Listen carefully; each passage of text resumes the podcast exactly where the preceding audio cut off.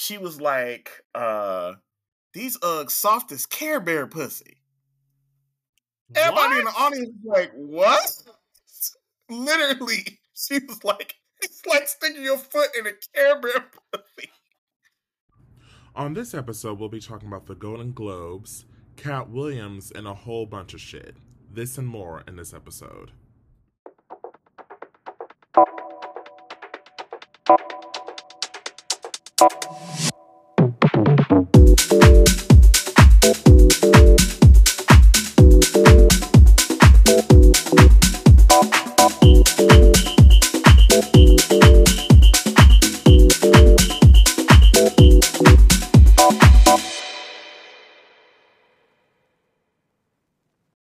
Welcome to the Color Lavender Podcast, a podcast that talks about what is going on in the world we live in and how it affects queer folks. I'm PJ.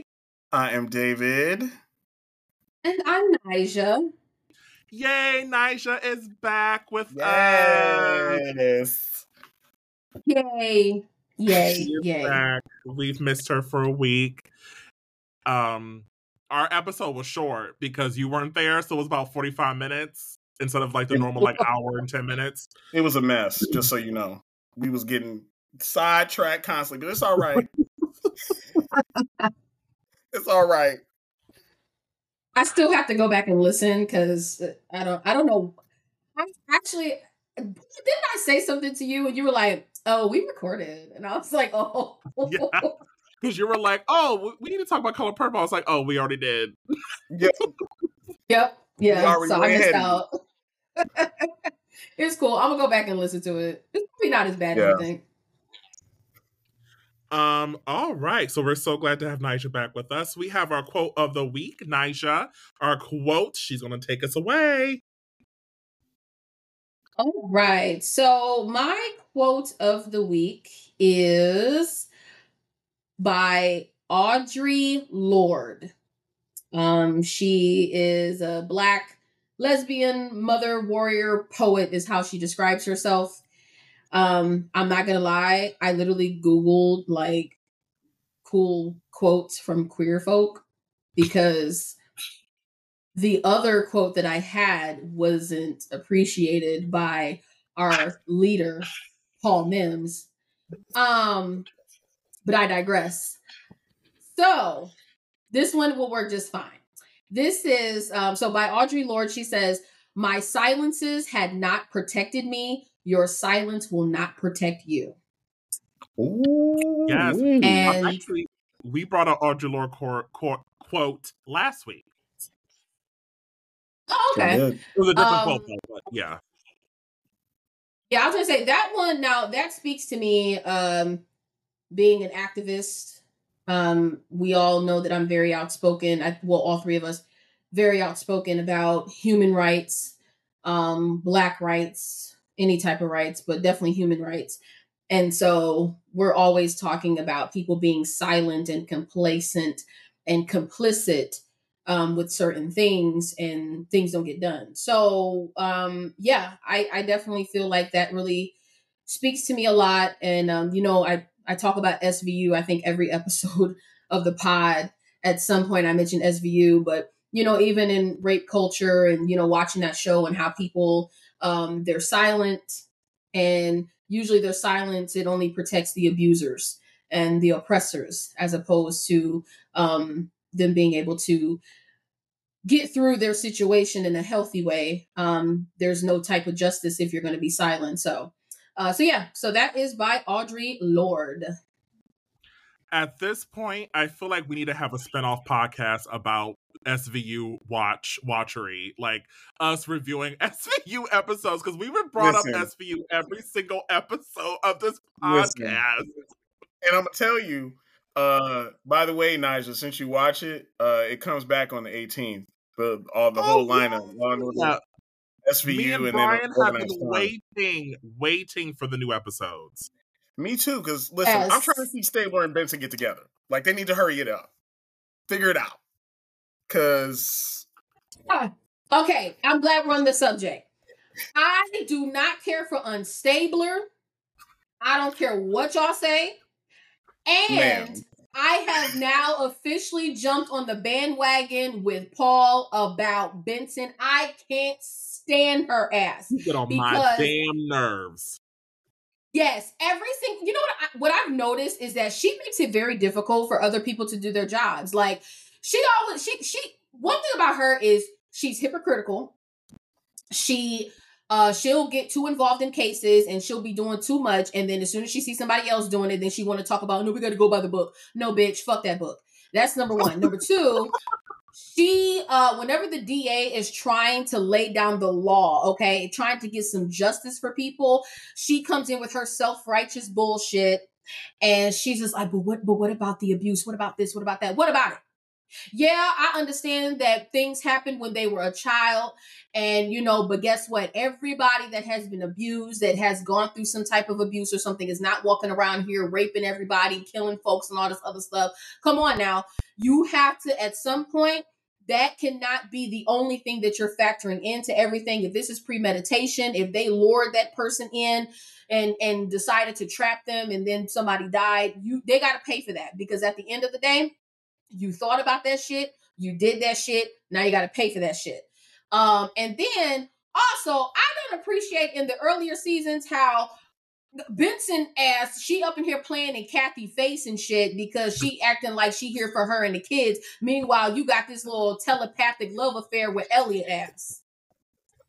So yeah, You ain't she she get on my now. damn nerves. Oh I'm not gonna lie. Actually, Now- you know, I was gonna say. First Uh, I'm all- sorry, David. I was gonna say. Go ahead, David. Go ahead, David. No, I was just gonna say uh that hurts my heart. But I but I understand all your points. That hurts my heart though. Um I'm st- listen, I'm still on the Dani Beck hate train. I think she's the worst character in the, in the history of the show. I don't know why they put her in the show. You know, I'm sure she's a great actress. You know, I also don't like Nick Amaro, but that's you know we we gonna talk about that one later. Um, I will forever be on the Dani Beck hate train. So, just so y'all know, I they could have kept her. They could have put her ass back in warrants and kept her ass there. Okay, but I get your points about Benson though. But it hurts my heart. I just I Beck I- had you know. no. Listen, Beck had no significance whatsoever. She Okay, sure did. like I, I don't care about was about Beck. So yeah, she, But she anyway, Paul, she was was a you say? filler. In the words of RuPaul's Drag Race, she was a filler. Sure was. filler A fill- Some of them detectives in there now are fillers, but we're not going to talk about that. That's another We're not gonna talk episode. We're not gonna talk about it. Um. uh, oh, I was gonna say I agree with Nyjah because remember the episode of SVU where that white girl liked dating black thuggish guys, and she um she lured someone a robbery, and they killed that boy, that black uh Oh, boy yeah. who was a Yeah, yeah, sure do. and then Yep. she was on trial, Benson would have been like, "Oh no, she she's part of she was in sex trafficking, she was abused, she's you know the the boy her boyfriend was beating her, she's a victim, bitch. Yeah. She got that boy, innocent boy, who had a future, killed, I actually and the just brother. I think the brother was paralyzed. and the brother was paralyzed. Yep. hmm I just watched that episode, like literally two or three days ago. Like literally just watched it. So I hear you. She's flawed, you know. But remember, in that same episode, that young lady was able to live a double life because, ma'am, you were able to go back into the coziness of your luxury suburban neighborhood. Whereas other people typically, when they're dealing with sex trafficking, when they're dealing with other things, there's a lot of, uh, there is a lot of distresses and grievances and and lack of resources and everything that layers into a situation right so there's Mhm. a bunch of external factors that goes into that you got a chance to leave that situation because you weren't it's not like you were there um permanently. You were able to go back home go back to your school go back to you know the life that you were accustomed to prior to you being introduced to this situation over here. So even in that regard like yeah there might have been some psychological damage. There might have been some spiritual breakage. She you know she she probably was you know uh, under peer pressure of whatever the case may be but here the thing about it is you were able to lead that lifestyle and you kept coming back and she even said herself that she did like some of the perks of being with that other famous rival rapper that she was around so Yep. yeah there was some things with that and she literally got a slap on the wrist like the slappiest of slaps on the wrist SVU podcast coming soon. No, I'm just playing. I mean, no, for True. real. Literally at this point. Um like we can talk about SVU all day, but we do have to get to, you know, the the normal podcast uh content. Um, Mhm. We're gonna start off with our It's Giving Success shout outs. Uh the Golden Globes just happened, so congrats to Ayo Edebiri. I think that's how you pronounce it. I could be wrong. Uh, on winning a Golden Globe for Best Actress in a in a comedy series for The Bear.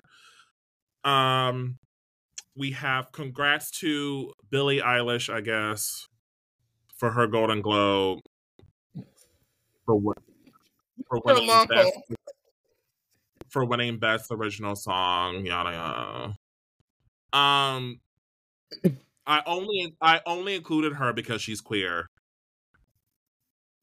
Listen, I love Billie, so that's fine. Um, also, congrats to Mother RuPaul for winning an Emmy recently for Best Reality Competition Host for the eighth time. I think RuPaul holds the record. Jesus. And then uh, also uh, to the cast of Queer Eye for winning an Emmy for Best Structured Reality Show. Nice, nice, nice. Which there's some drama between them. Have y'all been hearing the drama? Hell no. What's the, well, what's I mean, it's it's like petty drama, but apparently, so you know, one of them is leaving the show. yeah, I think I think um, I did hear that.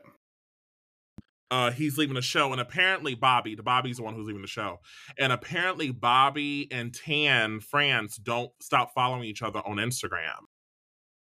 Ooh, messy. So, I it- it- apparently, you know, they're at this point they're just co-workers. They're not friends. Child, it listen. Soon as the unfollows come, that's when the drama starts. It's always such and such unfollows such and such. That's where the tea comes. It just The tea comes. man, that's hilarious. think Queer Eye Anyway. ended like a long time ago. Uh, are you talking about the original Queer Eye? Is is so the original Queer Eye? That's not what won that award. No. So the so you know the Oh. original Queer Eye was with Carson Kressley. Uh, Yeah. that came out in the early 2000s. That ended a while ago, but then they revived it back in 2015, maybe 2016, with um Jonathan Van Ness, Karamo, uh, Bobby, Tan France, and um, what's the other bitch name? Uh, Anthony. I just need to say before Now- we go, before now- we get oh, go ahead. I was gonna say so the revised or the revived um revised revived uh version that's the one that you were watching like when we had first met because I remember you talking about Queer Eye all the time. Is that the that's what you were watching? Paul. Now that I'm thinking about it, was it the original? Oh no, are you thinking about Queer as Folk? Oh, okay. yes, no, you're talking about Queer as Folk. Yeah, no, this is not Queer as Folk. You know what? Listen, I'm sorry, y'all. For It's all right. completely Uh, disregard. Disregard. No, I was gonna say, um, I just wanted to put it out there. I love me some Karamo. I love me some Karamo Brown. I do. I just really do. I I I didn't realize because I was so out of the loop or whatever. I, I don't really be watching TV. I didn't realize that he had replaced Maury. Like he was retiring. He Karamo took over his show, and then like the Maury show was over, and then Karamo like stepped in his place. And I see like I don't know where it streams at, but I always see like clips on TikTok. Karamo be getting these folks together. let me tell you, these I just love him. I don't know why. I don't know that much about him, but like everything I, mean, I see about him, he just seems like a genuine, awesome human being, and I just love him. So I just wanted to put that out there. Well, he's very handsome. He's a very handsome man. Um, he has wonderful Yes. skin, by the way. Um, you know, he also has like two adult sons. Yeah, it, it was something like he didn't know. He either didn't know one of them existed, or like. So I remember hearing about that. I don't know. I don't. I thought it was only. I only heard about one. I didn't know he had another one. But yeah, I did know that. How old is he? So yeah, so he got so he had a girlfriend when he was in a teenager, and he she got pregnant. Um, but this was before he came out as gay, Mm. and you know, um, and she got pregnant. Oh, yeah. but he never knew she had a child until like until years later. Um, and so uh I think when he found out he got into the boy's life, and I think she was I don't know what happened, I could be wrong, but I think she's on drug she was on drugs or something. So he took custody of of him. But then he found Yeah. out that he had a brother by the mother. Like it's not Karamo's, but still like the brother's brother. So Karamo took both of them. Interesting. Yeah, I didn't. I didn't know that. But see, he's awesome. That's why I love him. But yeah.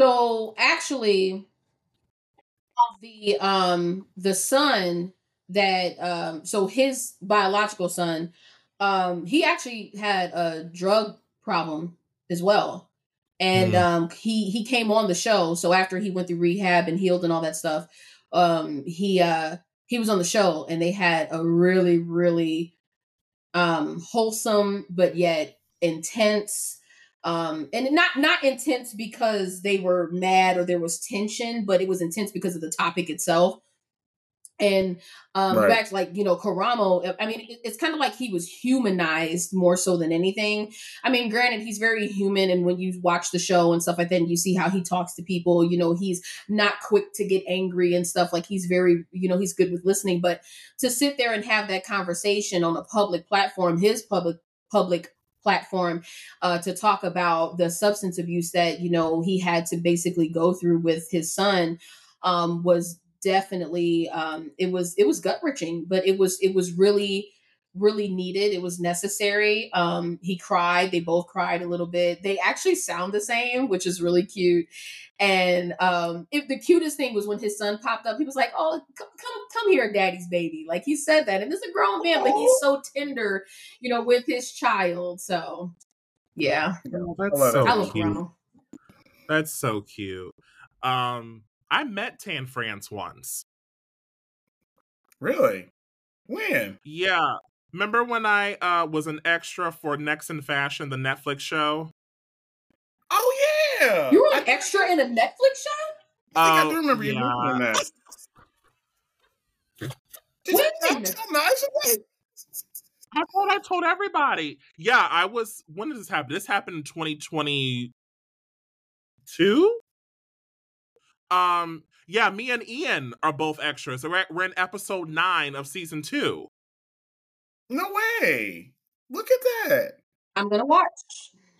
Um, Did you get yeah, paid? and so like, no, it was free. You- for- Oh, Extras was yeah. free, but we still had to do like. First of all, I got a taste of how reality shows are filmed, um, because that we it was we were there for like ooh, a, like eight hours Jesus. because like you had like everyone had to sign an NDA. Then you like they had to put your phone away. Then you had to take a COVID test because it's during COVID. Um, and then you had to wait Mhm. till your COVID test came back. And then if you were negative, then you were gone through. And then, um, and this was all before they shot. And so then we went into the studio, the big studio, um, and then that's when they were shooting the the runway scene of like if you watch Next in Fashion, it's like Project Runway. So like when they make fashion, and so we were in the we were in a fashion show, and so they had to shoot the runway looks five different times. Three of them Wow. with music and two of them without music. Um, and uh, without music, they had to. Uh, that's when they capture the judges' critiques. Jeez. Um, and then for the the ones with music, uh, it was with the music. So, and the, but then like yeah, so it was a long day. It was a very long day. But yeah, I'm on episode nine. Also, Nanisha just disappeared. yeah, I think he lost. I think due to technical Oh, difficulties no. coming back. Okay, well, since so until she comes back, uh, we're gonna go ahead and take our first break then.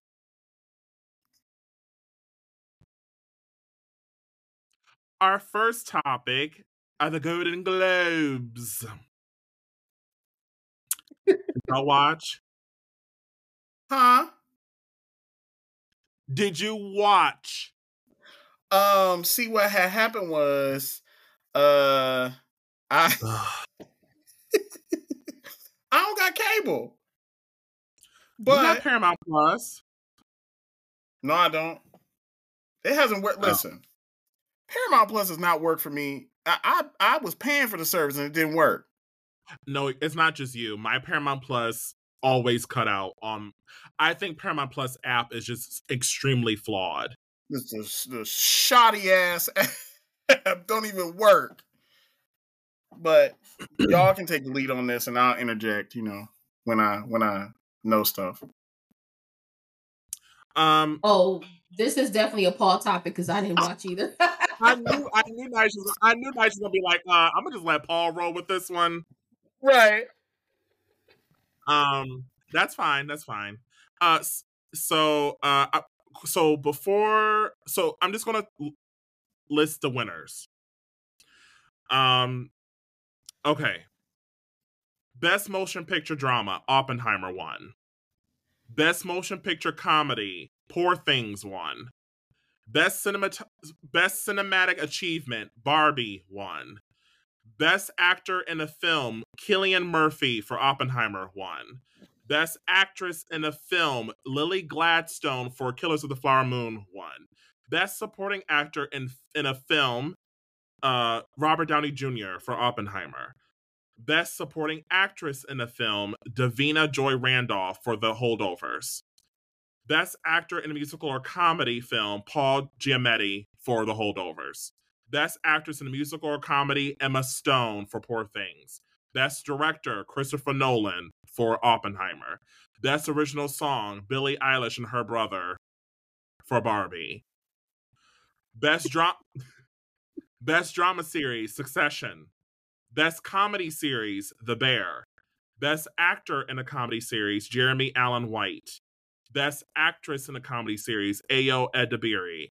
Best actor in a drama series, Kieran Culkin for Succession. Best actress in a drama series, Sarah Snook for Succession. Best act supporting actor in a series, Matthew Macfadyen for Succession. Best actor in a limited series, Steven Yeun for Beef. And best actress in a limited series, Ali Wong for Beef. Well, well, well. So there were no there were no wins for The Color Purple.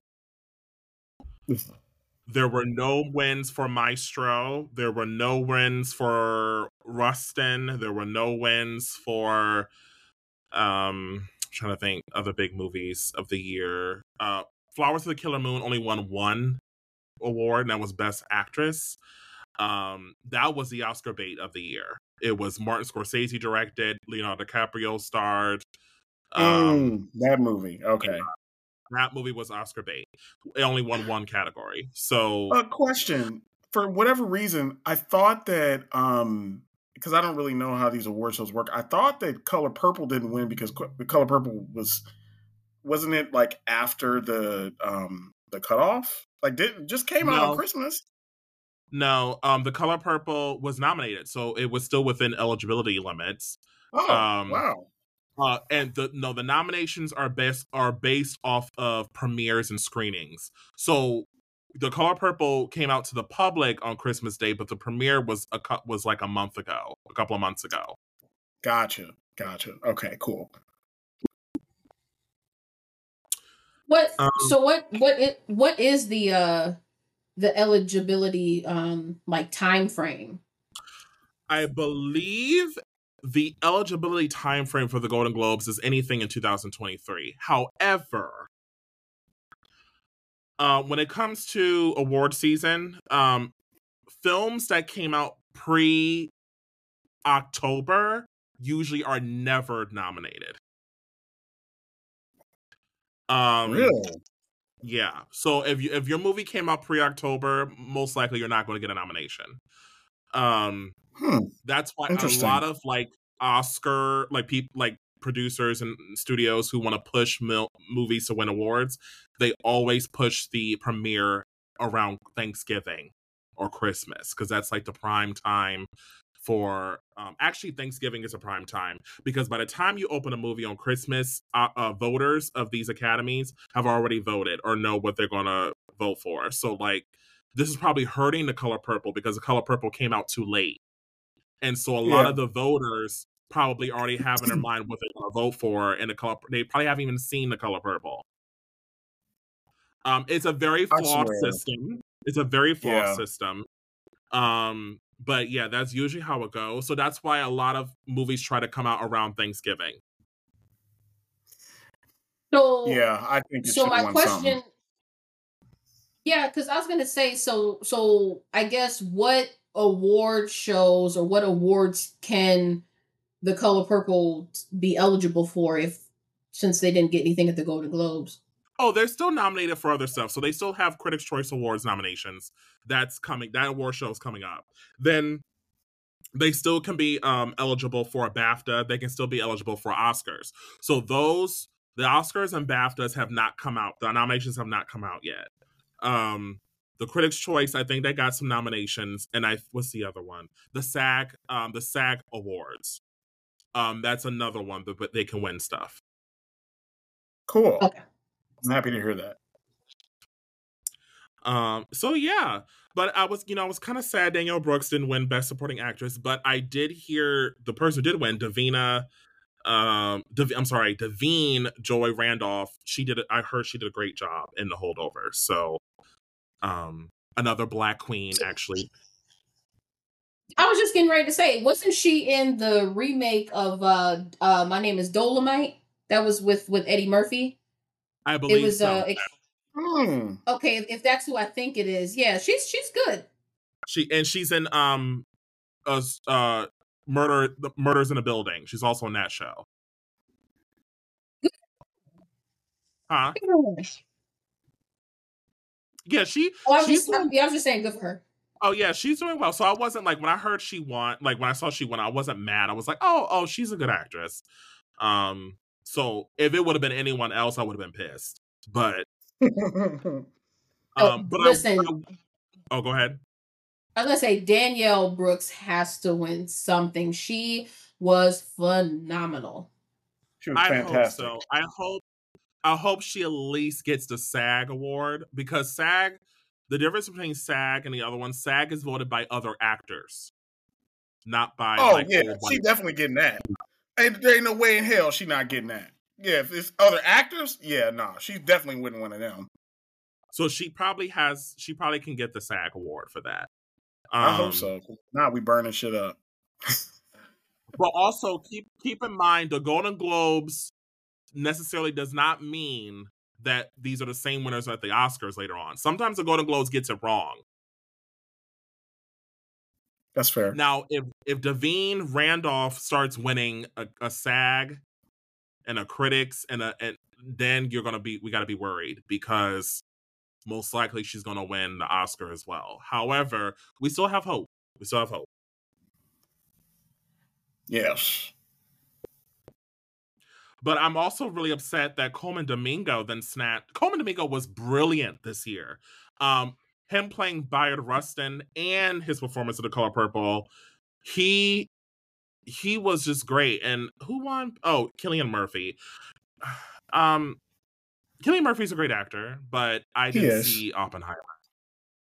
So Yeah, um, I didn't see Rustin either, but I saw some uh, some like clips of it. He was fantastic, literally, and and obviously I did see Color Purple. I mean, I, we said last week that he was better than than uh, Danny Glover, um, which in my estimation, I think he was. Like he was he was just great. So no, I think he should definitely win something for sure. Um, and Vanessa, That's any other ones? Bar I knew so the best cinematic achievement award, that's new. That was never in the Golden Globes before.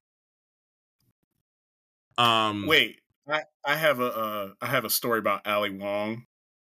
Okay, what's the story? what's So- the story? Okay, so uh, years ago, this is probably 2000 and when was we freshmen? 2012, 13, maybe 13, something like that. in college? I think so. Maybe it was sophomore year, so thir- 13, 14, maybe. So she's Ali Wong, for those of y'all who don't know, is a comedian. She's a stand-up comedian, or at least she was. So we had at University of Akron, we had this like series, like, you know, we had like an entertainment series at EJ Thomas, which is like where all the big acts come and the you know the stand-up comedians and the you know the musicians and the bands and all that they all go to EJ Thomas. well, so one year Ali Wong came to Akron. Um they had a bunch of other comedians come and none of them was funny. But Ali Wong was actually hilarious. So the story is really not significant, but one of the jokes that she told uh was something about uh, oh she was talking about how she got Uggs and she said um she was like uh these Uggs soft as Care Bear pussy. Everybody in the audience was like, what? Literally, she was like, it's like sticking your foot in a Care Bear pussy. And then after she said the joke, she looked to the side and from what I heard, she saw the organizers go like this. And and she was like, Well, I don't think I'm gonna be invited back here. And then like two minutes later, that was the end of her Wait. Well, off stage. that's funny. I think that's funny. Also, why are the organizers upset? You're in fucking college. Everyone's an adult. That's what I'm saying. Like, I didn't even understand because I, I actually knew a couple of the organizers. Um, and they're like, and one of them who was like not super high up, but like he was he knew the decision makers. He was like, Yeah, she probably ain't getting invited back. I'm like, why? She was funny. She was the only funny. It was, I'm telling you, it was like three comedians before her, and it was like four after her. She was the only one that was funny. Literally. I went to I only missed like two of them. And it was one guy from I can't remember where he was from. He was just not funny. Uh one guy told a bunch of offensive jokes and I mean at least if you're going to tell offensive jokes at least let them be funny. He was not. Um they were just cringy ass like, you know, you know the kind of jokes, you know. Um but this is 2013 so like they were a little bit different but, you know. And then it was her, and she was hella funny. And then everybody after her was not. So, but yeah, that whole sticking your foot in the Care Bear pussy. I swear to God, that was we was dying. It was it, the, the thing. The uh, the hall was almost full. Folks was I'm talking about folks had to get up and leave. They was laughing so hard. She was so funny. But yeah, that's my Ali Wong story. Yeah, that's my Ali Wong story. Um, that is very funny. Why is there an echo? David, what you do? Nothing.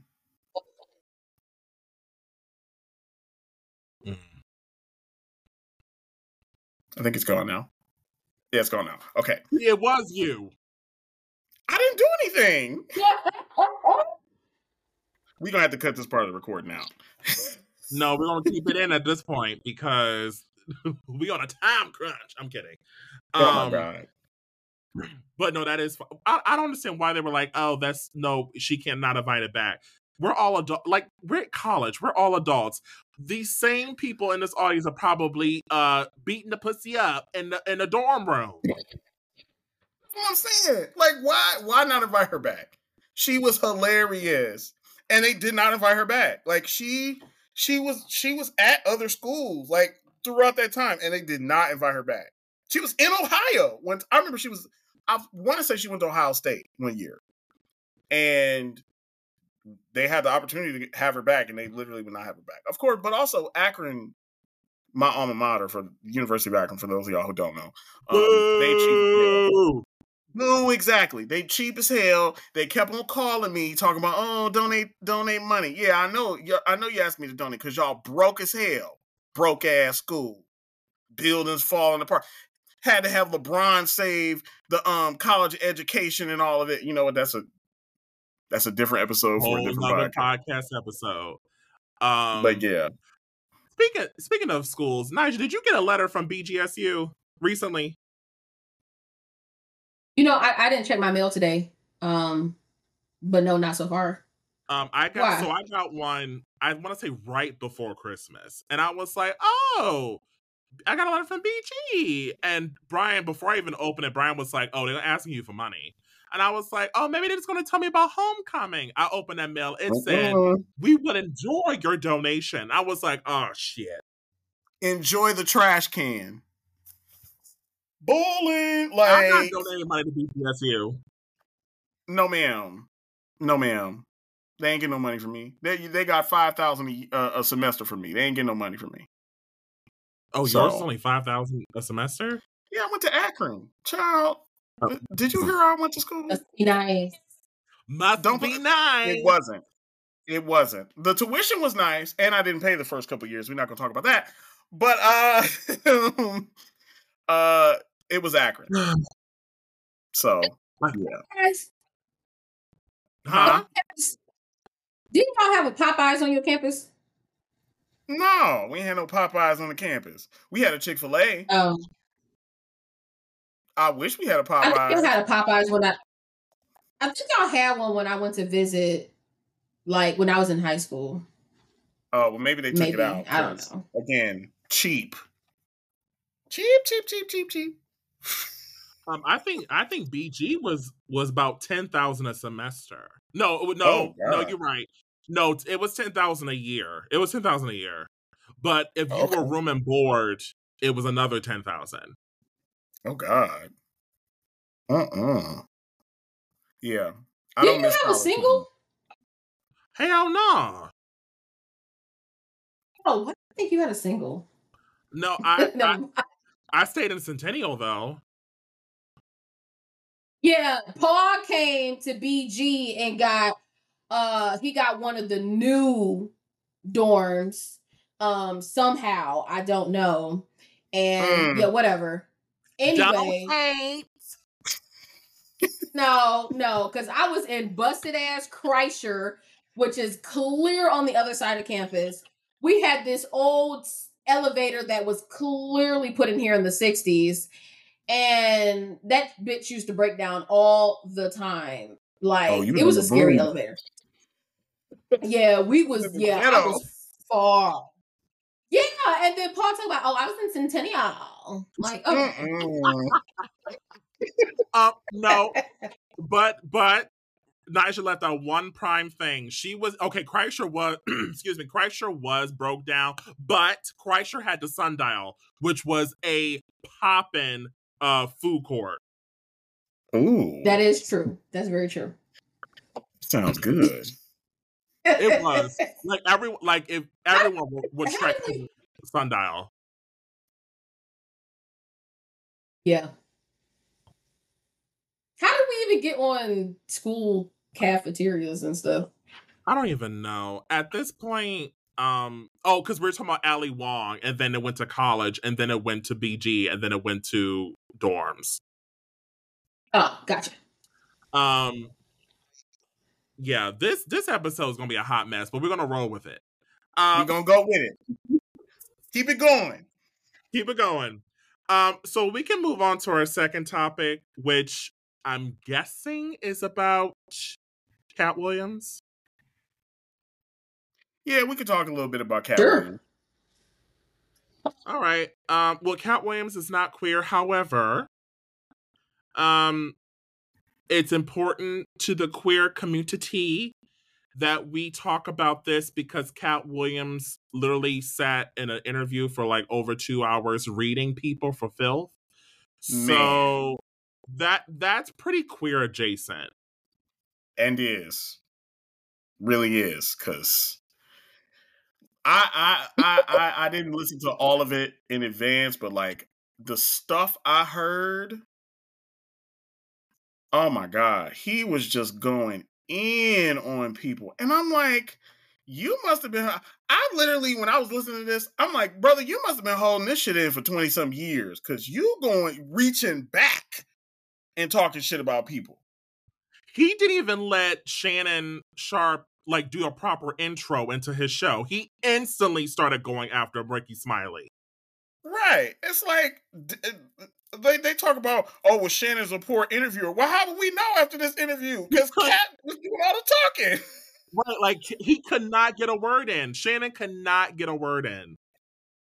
I mean, Jesus. But you know, it was it was good. It was it was good stuff. You know. Um, one But thing I, Shannon, I did want to. but Oh, Shannon ahead. Sharpe. I was gonna say, but Shannon Sharpe though. First of all, he makes it perfectly clear that he's not like a journalist. He's like, if you want to go to a journalist or somebody who specializes in journalism and broadcasting and stuff like that, then y'all can go over there.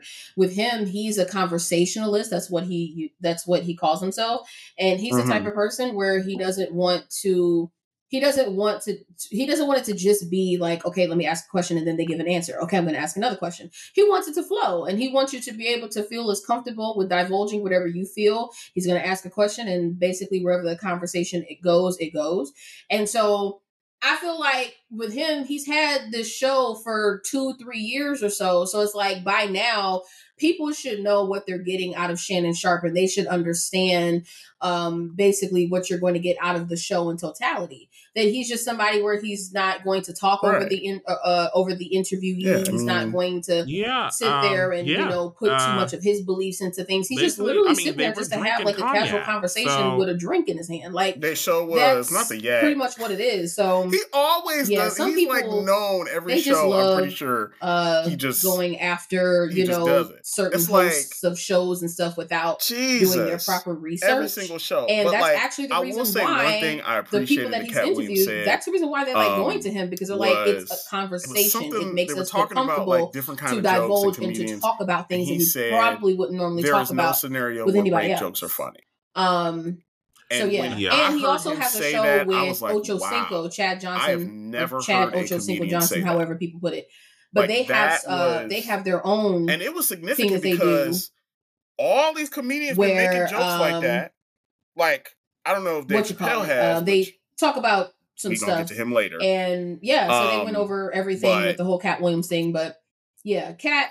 it, it was significant Oh, that he said that. Oh no, I agree. And um and we're gonna we're gonna take a quick break before we go more into it, but let's take a quick break.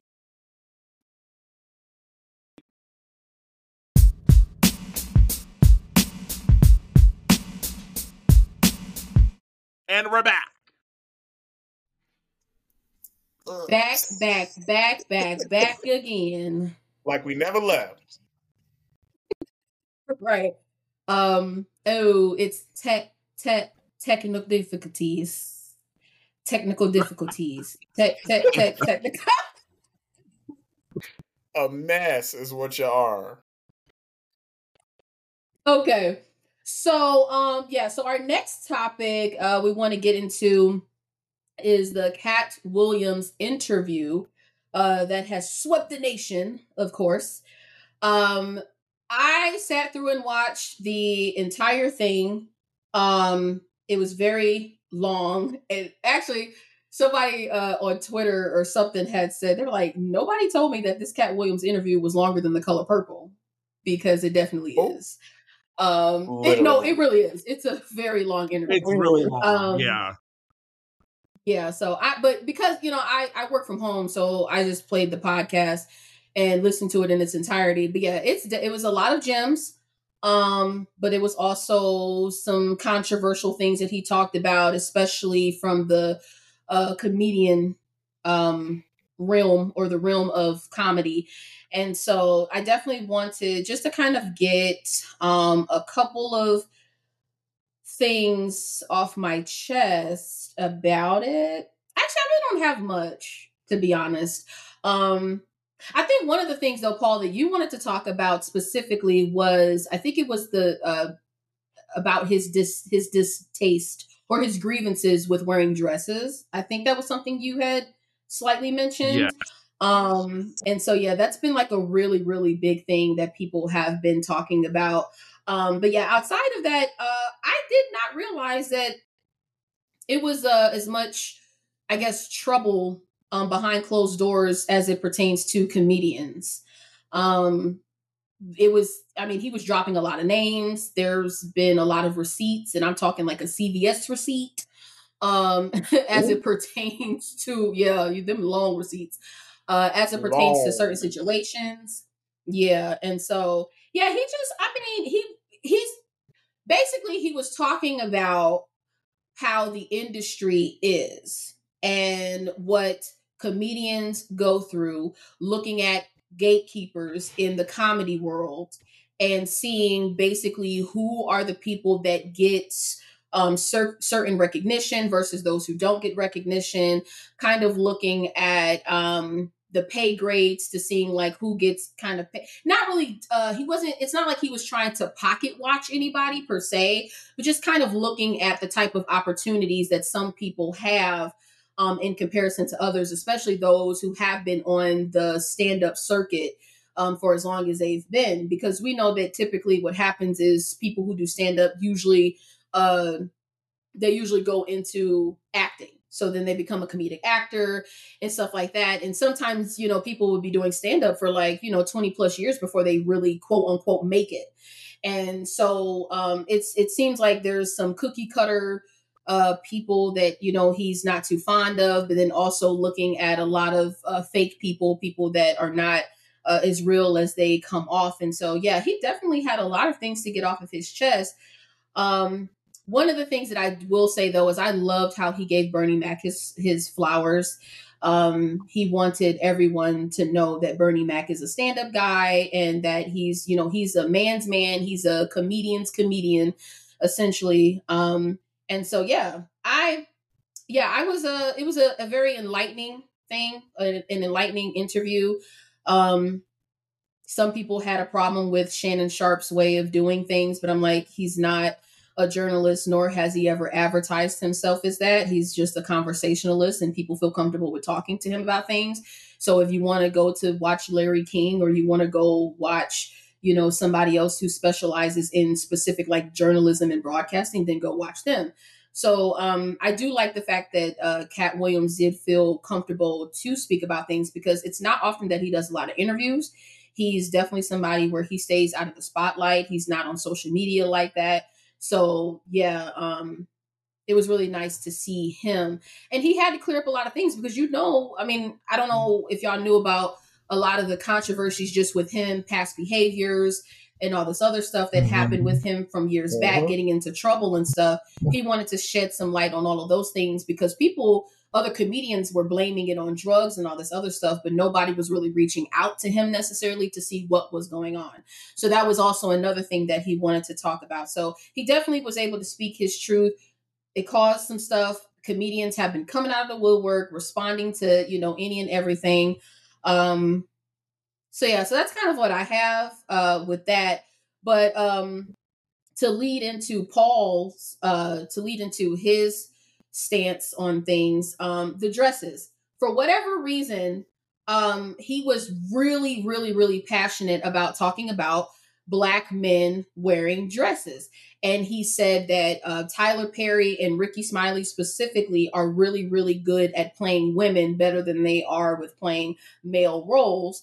And um, there's, but the thing about it is, there are so many comedians who have done that. Like, I mean, Eddie Murphy, he's, you know, uh, he's worn a dress because, you know, for the Klumps and uh, the, uh, for that. He's also, um, uh, what's his name, Martin Lawrence with Big Momma's House. I mean, you have you know other people. I mean, there's uh, what's his name, Robin Williams. Robin, Robin Williams, Williams?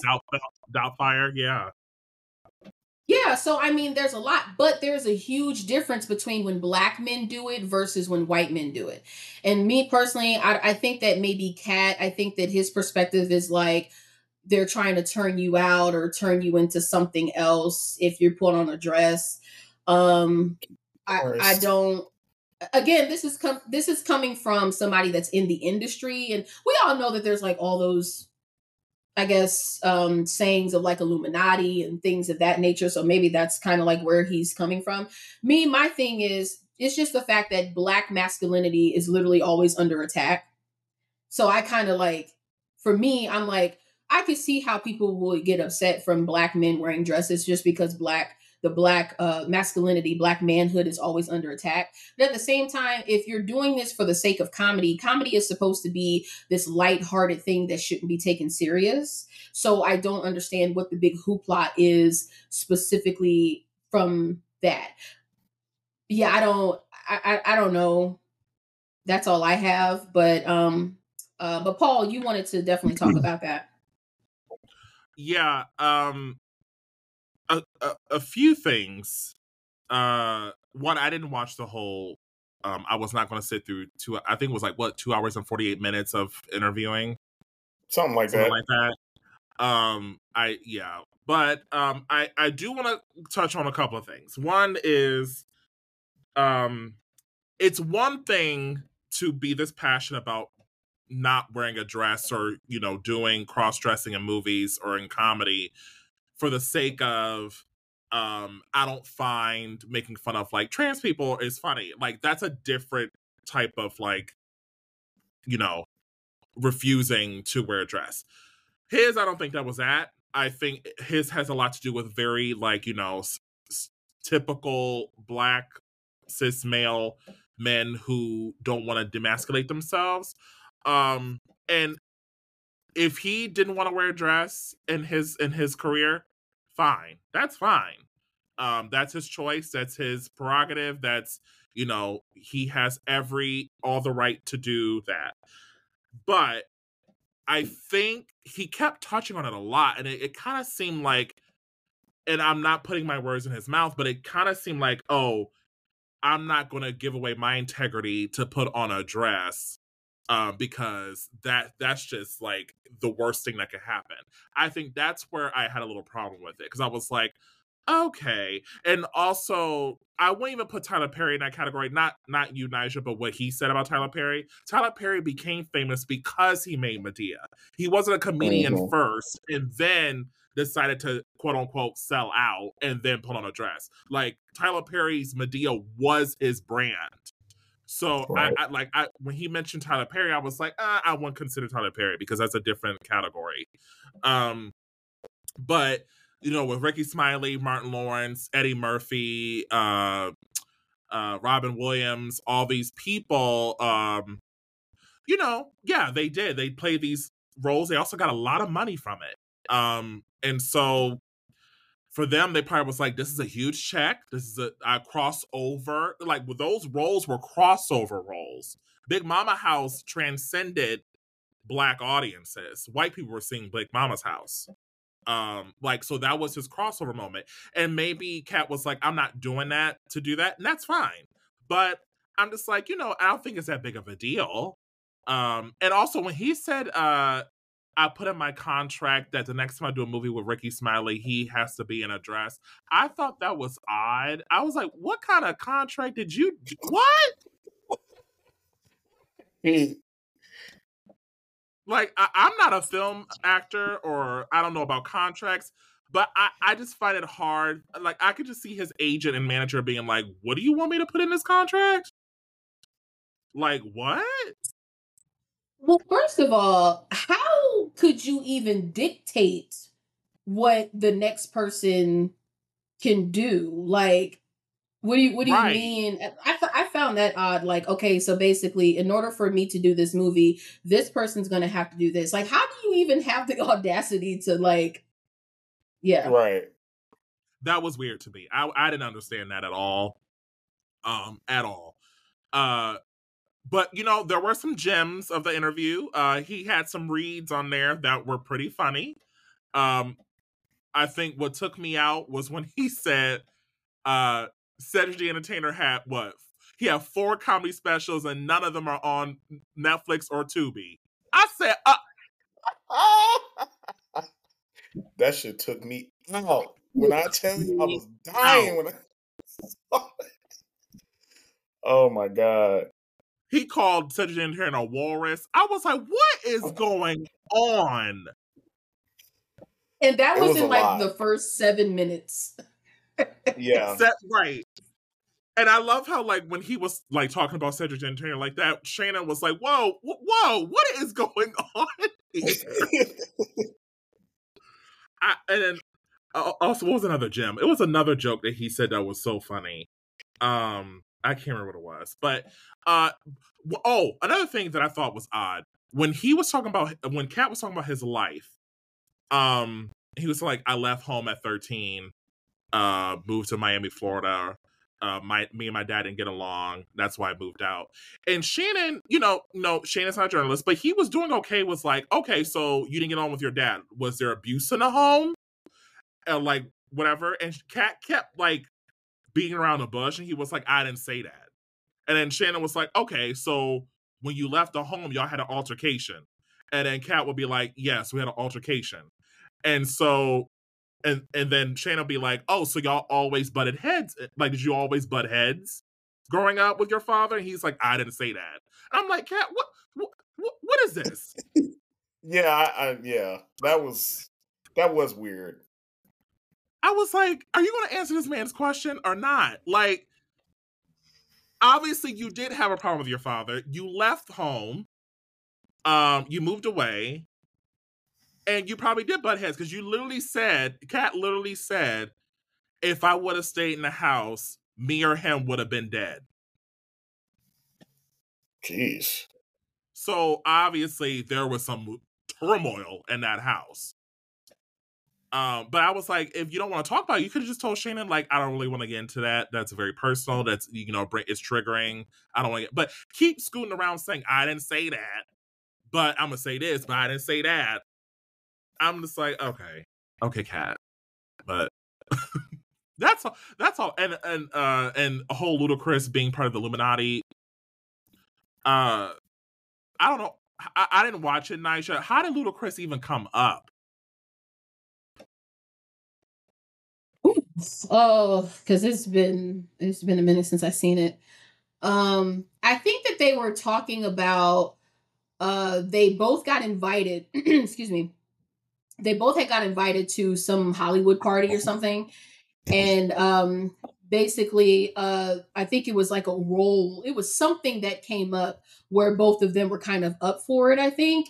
And then um from there basically it was like they kind of had to make a choice between the both of them. Um, and then I guess they kind of went with Ludacris because Ludacris cut his hair. He, you know, he changed a lot of things about himself in order to kind of like appeal to be more palatable, I guess. Excuse me.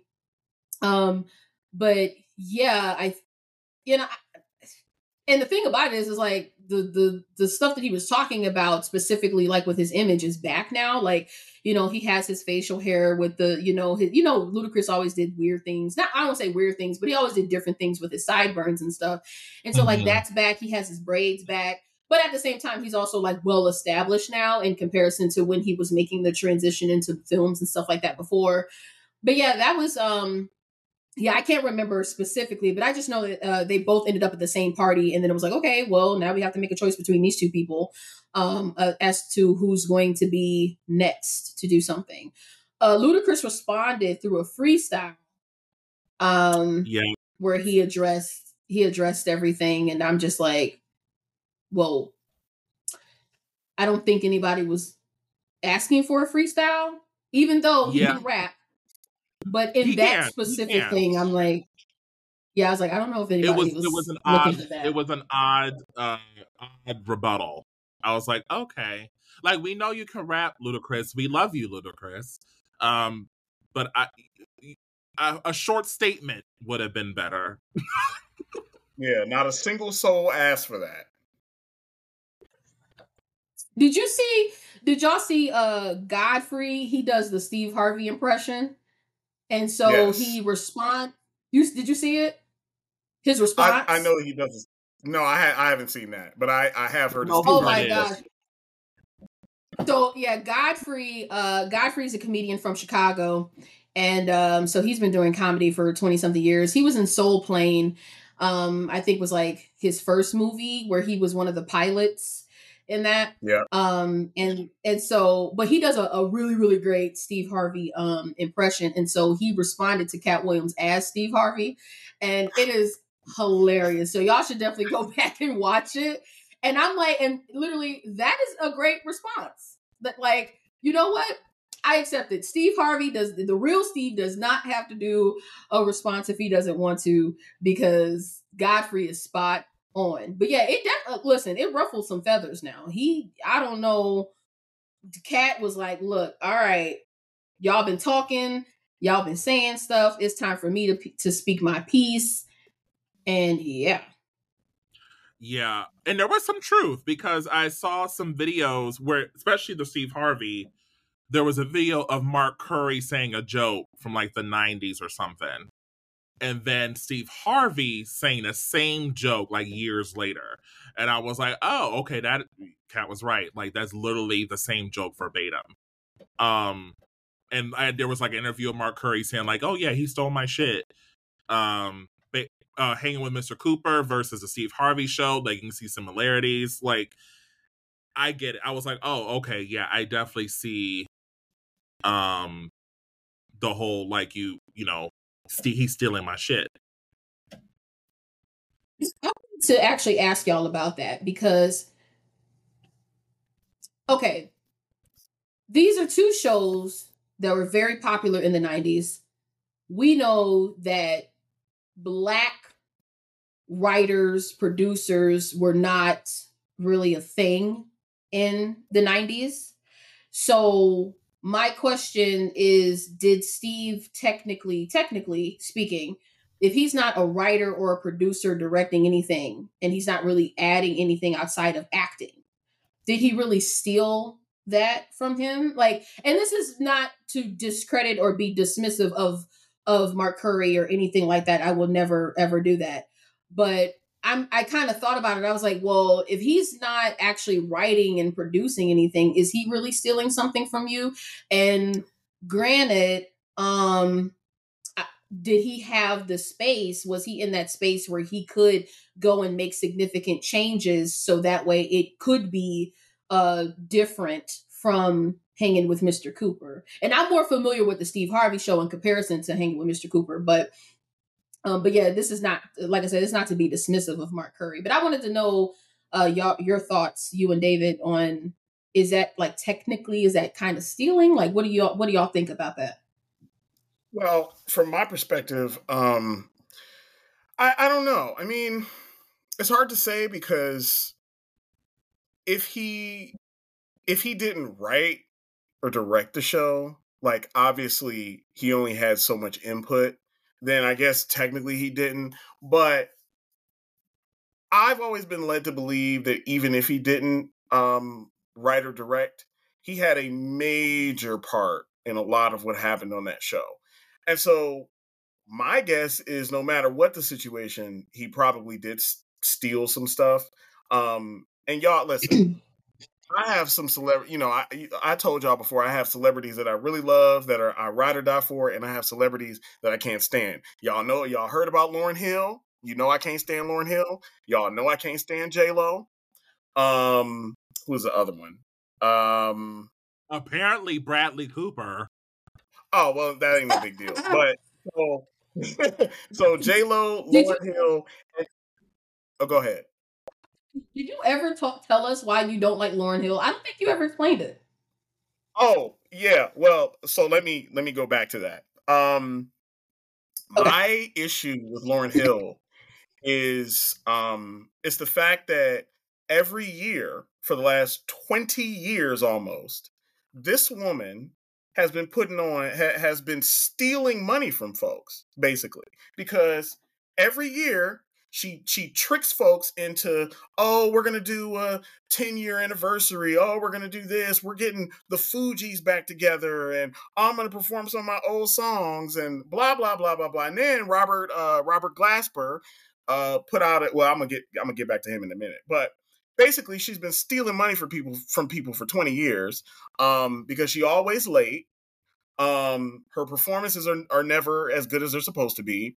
Um and she's so just so flippant about it. And I can't. First of all, I can't stand folks who are late. Um, just, that's why a few years ago when I saw her ass was getting booed uh, at the concert somebody I know was at, I was like, good. That's what she deserves. She deserves it for for stealing money from these folks. Um, but then what really solidified it for me was a the fact that she has put out one album and folks calling her a legend, like she don't have the discography. So that L word needs to just gone because she put out one album. Okay, as great as it was. Speaking of uh, that album, uh, she was sued by the people who wrote and performed on that album because she didn't give them credit, which is why in her performances, the songs don't sound nothing like they do on the album. And frankly, they don't sound as good from what I've heard. But what really took the cake for me was when Robert Glasper, y'all need to look him up. He's an excellent musician, pianist, and musical director. He's just amazing. He's not a singer, but he is a fabulous musician.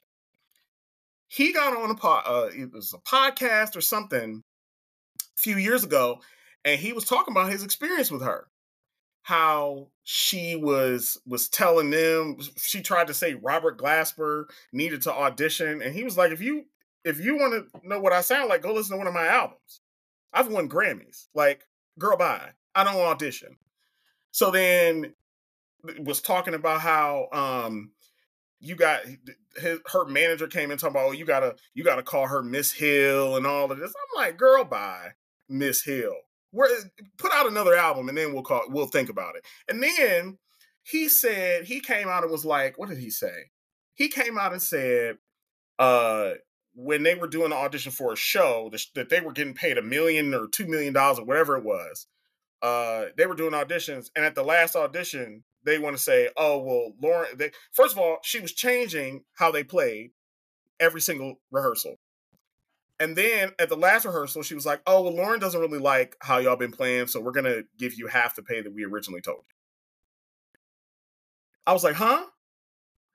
And then he got up and left, and he was like, "Y'all need to wire me my money, and everyone else, or I'm walking, and y'all need me because this show is tomorrow." And so when I heard that, I was like, "She's trash." So again, I'm one of those people if Lauryn Hill ain't got no haters, it means I'm mute, I'm deaf, or I'm dead. Because she gonna always have a hater in me after that. J Lo, Paul and I have already talked about my issues with J Lo with her thieving ass. Don't even get me started. Um, and my third one is Steve Harvey. Well, actually, my fourth one is Donnie McClurkin. We we not gonna get into that one in oh, this podcast. You know about you know my problem with Donnie McClurkin. We're not gonna get into that this episode, but I have a real problem with him. But my fourth one is Steve Harvey. And it's because I just I, I've never heard a single person say anything positive about him that's been around him. He he comes off as just so damn fake all the time. Like, you know, he talks about how he was homeless, which is cool. You know, people be homeless. He talks about, and then it's it's just this energy around him. It's just so damn fake all the time. Like, and then you know, people are, oh, well, we I don't want none of my staff looking at me or knocking on my door. It's like you ain't that damn important. Like, and it's you know, funny, the whole homeless story actually Kat brought up. Yeah. Because Kat believes that Steve Harvey was making that shit up and was just using Kat's story as like Yeah, I mean, you know, who knows if it's true? I mean, I'll take his word for it. Right. You know, yeah. I hope people ain't lying about being homeless. But my other problem is why is he being presented as a relationship issue when he's been married, not only been married three times, he's cheated on all of his wives except with the next wife. So he cheated on his second wife with his current wife. It's like, why are you a relationship? Why are you putting that book out? Think like a man, talk uh, talk like a woman, or whatever it was. I'm like, you could have kept that because who is taking advice from you? Um, and then you know, I think, listen, I think Bernie Mac's one of the greatest comedians of all time. Top five. I mean, hands down, there are very few comedians better than Bernie Mac. And as a matter of fact, I would argue without Bernie Mac, the Kings of Comedy would have had no success because he carried that tour, carried it. You could have put stiffs in front of Bernie Mac, and he still would and they still would have sold out. That's how good of a comedian. That's why his ass was, was when he was going first. There's like, nah, mm And that, Steve Harvey said that he was initially first on the tour, and then they was like, nah, we can't follow Bernie, so they put him last, as they should have, because he carried that tour. When when I heard Steve Harvey was undercutting him to get Mr. 3000 or whatever. It might have been Charlie's Angels. Went to the to the director to try to I, again. I think, I it was I think it was that was uh Ocean's 11. Ocean's 11. Yeah, yeah. Apologies. Yeah. But yeah, that's my issue with Steve Harvey. Sorry, I'm got, I, I got so far off track. I, but Steve Harvey was really where I was going to go first. Um, I did think it was hilarious. Getting back to the Kat Williams thing. Sorry, I got off track, y'all. Um, I'm very passionate about about these things. So, um, my the funniest thing that I heard he said was actually about Steve Harvey when he was like, uh, and actually I have the article about the uh, the interview up on Vulture.com. You should you should go to it because it has a comprehensive list of the most interesting things. So one of the things he said was, "You couldn't be a movie star. There are 30,000 new scripts in Hollywood every year. Not one of them asked for a country bumpkin black dude that can't talk good and look like Mr. Potato Head." I don't know about y'all, but I was dying laughing. Partially oh, again was- because partially again because I'm a Steve Harvey Harvey hater. So, you know, but um yeah, I I again getting back to the Kat Williams interview, um I think some of the stuff he said was um was just really interesting too. I, I think before the break I had mentioned that he brought up something about, you know, rape culture where he was like, there's never a scenario, I'm paraphrasing, there's never a scenario where rape is funny. Because he was talking, I think it was was it Dave Chappelle who made a joke like that? Somebody who made a joke about it. And he was no, like, there's was no scenario where that's funny. It was about um, when he was filming Friday uh, I forgot which oh, Friday right. it was. That's and, right. Uh, that's right. That's right. There was a scene where he was supposed to be raped, and it was like a comedic scene. But he said, yeah. "I'm not doing that scene because he says nothing about rape is funny." Yeah, and I and actually, I don't, I don't know that I've ever heard a comedian say that. Like, I thought that that was significant. Um, but you know what was what was interesting for me is the list of people that he was talking about just kind of seemed, I mean, it kind of seemed like it was all over the place. I mean, of course, you got comedians Kevin Hart, Steve Harvey, Cedric the Entertainer. Um, you know, then he brings up Kanye West.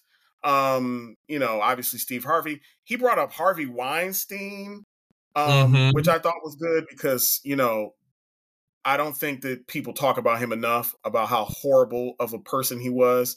Um, Rickey Smiley seemed like it was kind of out of nowhere. Chris Tucker, um, Wanda Smith. I know that there was that whole interview with you know how she was trying to accuse him of stuff. Um, Faizon Love, um, Michael Blackson, Jonathan Majors. Like it's a bunch of people. Joe Rogan. Um, and so it's you know it seems like it's a comprehensive list of people. It's just kind of funny. Now I, I wanted to stick on Diddy too because he did bring him up. He did bring up Diddy. My issue uh, first of all, I will never, and and and I will say this until I'm blue in the face. I I don't know if y'all know, I am a huge Michael Jackson fan, huge, right? I will never, as long as there is no evidence, I will never give credence to when people put Michael Jackson and R. Kelly in the same sentence. I will never do it. I will never acknowledge it. I will never, ever, ever, for as long as I never see evidence, I will never acknowledge that claim that they belong in the same sentence. So when people say, "Oh, well, when I talked about Michael Jackson, when I talked about R. Kelly," no, no, sir. There was never any evidence about him. There was never there were claims, but that was all disproven. So that man is dead, right? Ain't no evidence. I will never give credence to that until I see evidence. So that's what I wanted to stick on for that because I can't stand when people do it. I know that they're, they're, he might have been on Epstein's island list or whatever it was. When the evidence comes out, let me know. But until then, I don't want to hear it with Michael Jackson. Don't want to hear it. Um, but the last point to sorry again, I'm all over the place. To to piggyback off of what Paul said, you know, when are we as black people going to stop having the same fucking conversations? I mean, seriously, this conversation about actors wearing a dress comes up every three to five business days. Seriously, like Brandon T. Jackson was talking about it. Kat Williams was talking about it. Um, who else said something about it? Um, Dave Chappelle says it's like it's the same conversations, the same conversations. Nobody gives a shit about you wearing a dress. Nobody cares. They ain't trying to emasculate you. You ain't that important. I, I understand that, you know, things happen. And yes, I understand that Hollywood is racist. It, everything's deep in racist in racism. I get that. But can we stop having the same conversations? It is getting us nowhere. And I'm so tired of this shit about dresses. Like I I yeah, I agree. I agree. Um and uh but before we move on, we've been talking for a while, so let's let's go ahead and take another break.